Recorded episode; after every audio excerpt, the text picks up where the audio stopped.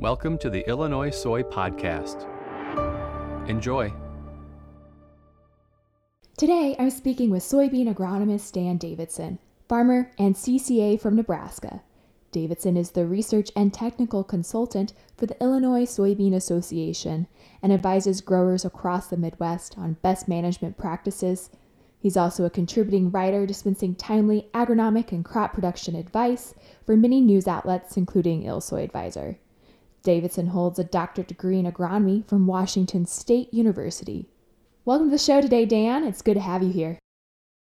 Well, thank you very much, Jill. Uh, I'm looking forward to it. Excellent. Well, you've been with the Illinois Soybean Association for a few years now, but for those listeners who may not know, can you just give us a brief background on yourself and your work with soybean production in Illinois? Well, uh, I have an interesting history with soybeans. I mean, as an agronomist working in the Corn Belt, we think we know a lot about soybeans. And on our family farm in Nebraska, uh, we had very low yielding soybeans. And actually, for five or six years, seven years, we didn't plant soybeans at all, just planted corn. But then some guys had some better ways to grow soybeans, and they encouraged me to try a few things. And we did. And uh, essentially, our soybean yields uh, almost uh, went up uh, 20 bushels an acre. I must admit, back in the back when we started working on this, we had about a 35 bushel average.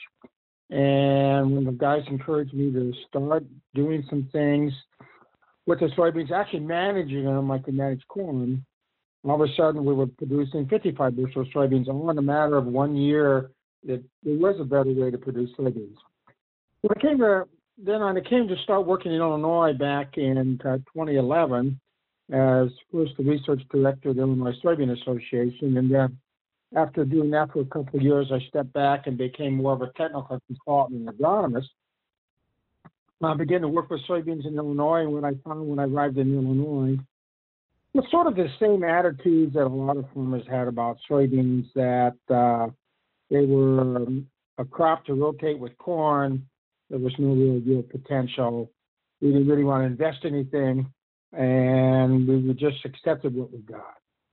And uh, I knew there was a better way that we could, that we, being industry, extension, Illinois soy, we could impact that and change that. That's just great. What a good story of learning to see soybeans as more than just a rotational crop. So, Dan, when you first started working in Illinois, what did you consider was the state or level of production practices here? Well, uh, pretty basic. Uh, people bought their varieties from the seed people, you know, whatever varieties, you know, the best variety they could.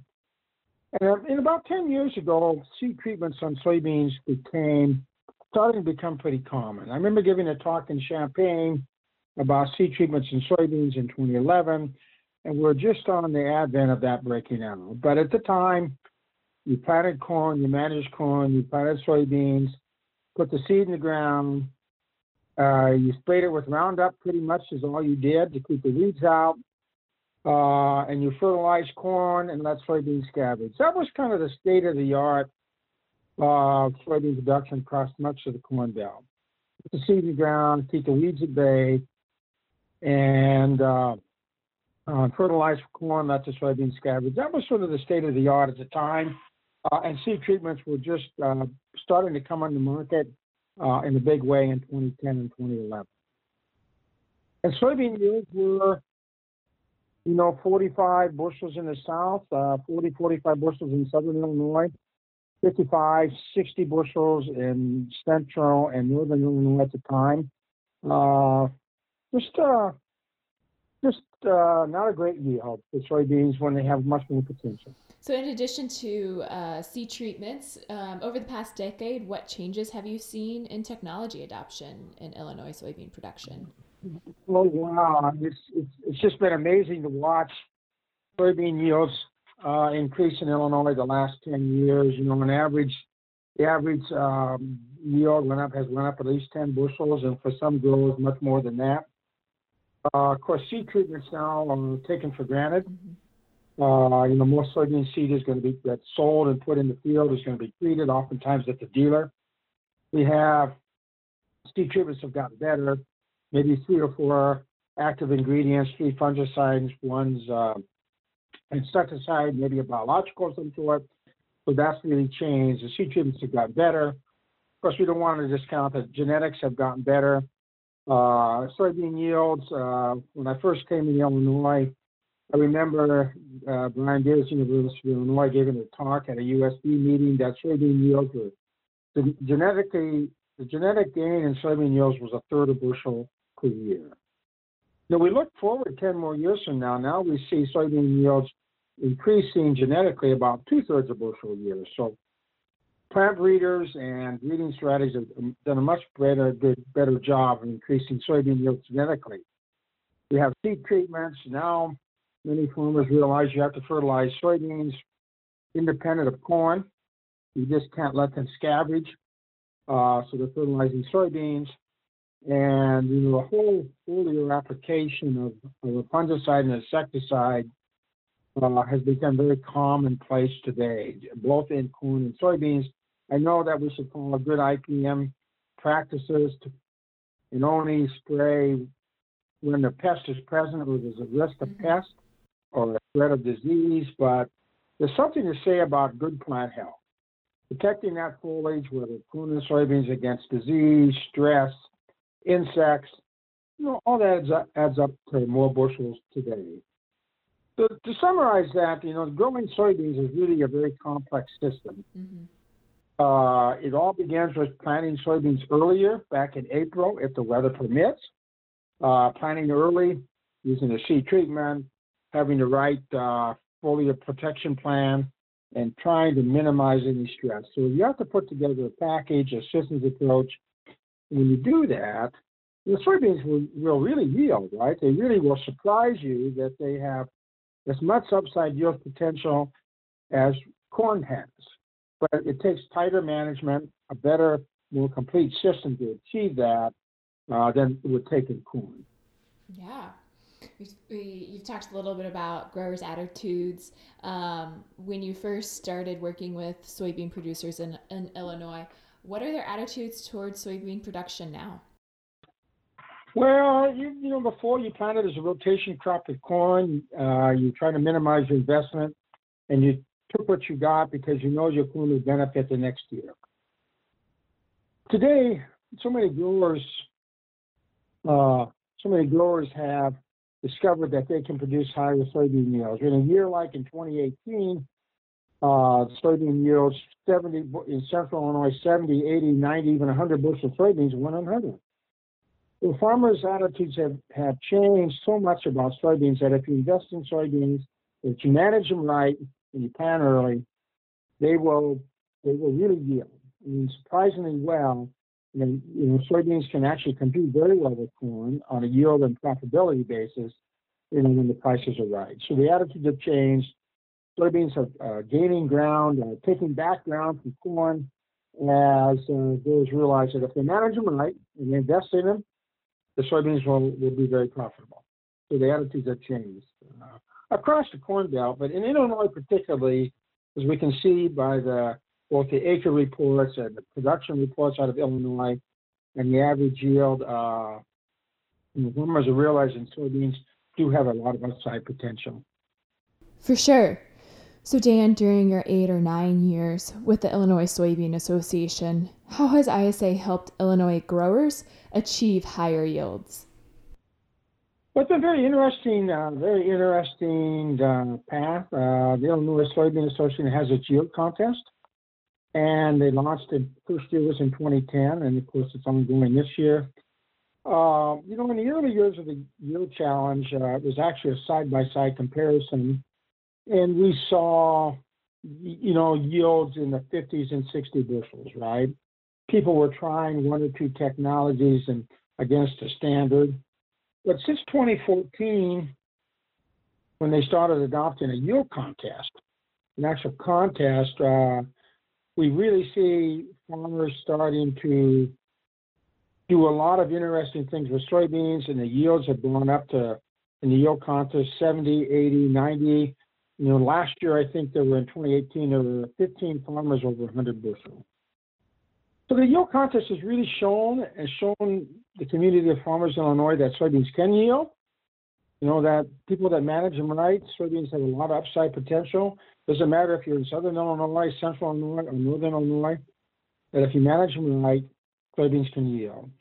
The other things ISA has been involved in uh, annually since uh, 2012, they've had these soybean summits that we've moved around the state, bringing in speakers and talking about soybean management and helping educate producers on better techniques uh, for producing soybeans, and some of these technologies on there.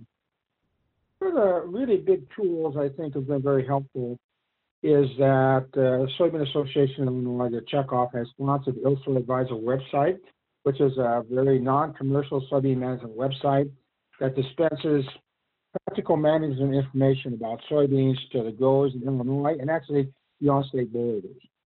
One of the nice parts of that website is that the last several years, four or five years, since its launch, we recruit some CCAs in Illinois to provide content in season uh, they write blogs and practical management, post them there.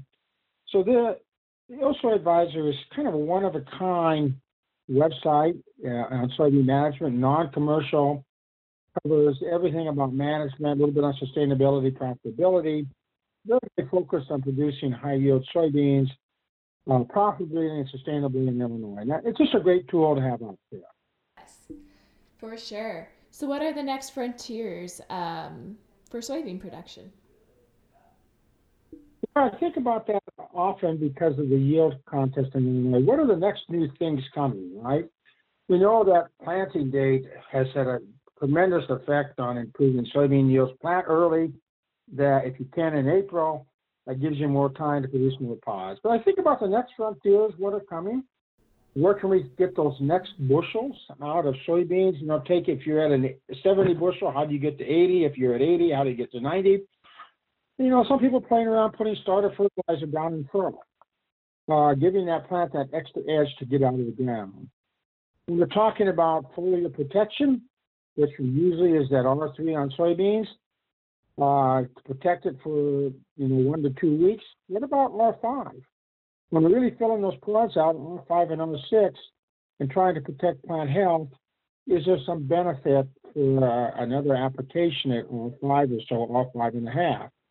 Uh, we have this whole world of biologics now, both plant and soil-based biologics uh, that might have a, a, huge impact on soybean yield. So the frontiers in front of us, we know we have to, the management we're using today is working.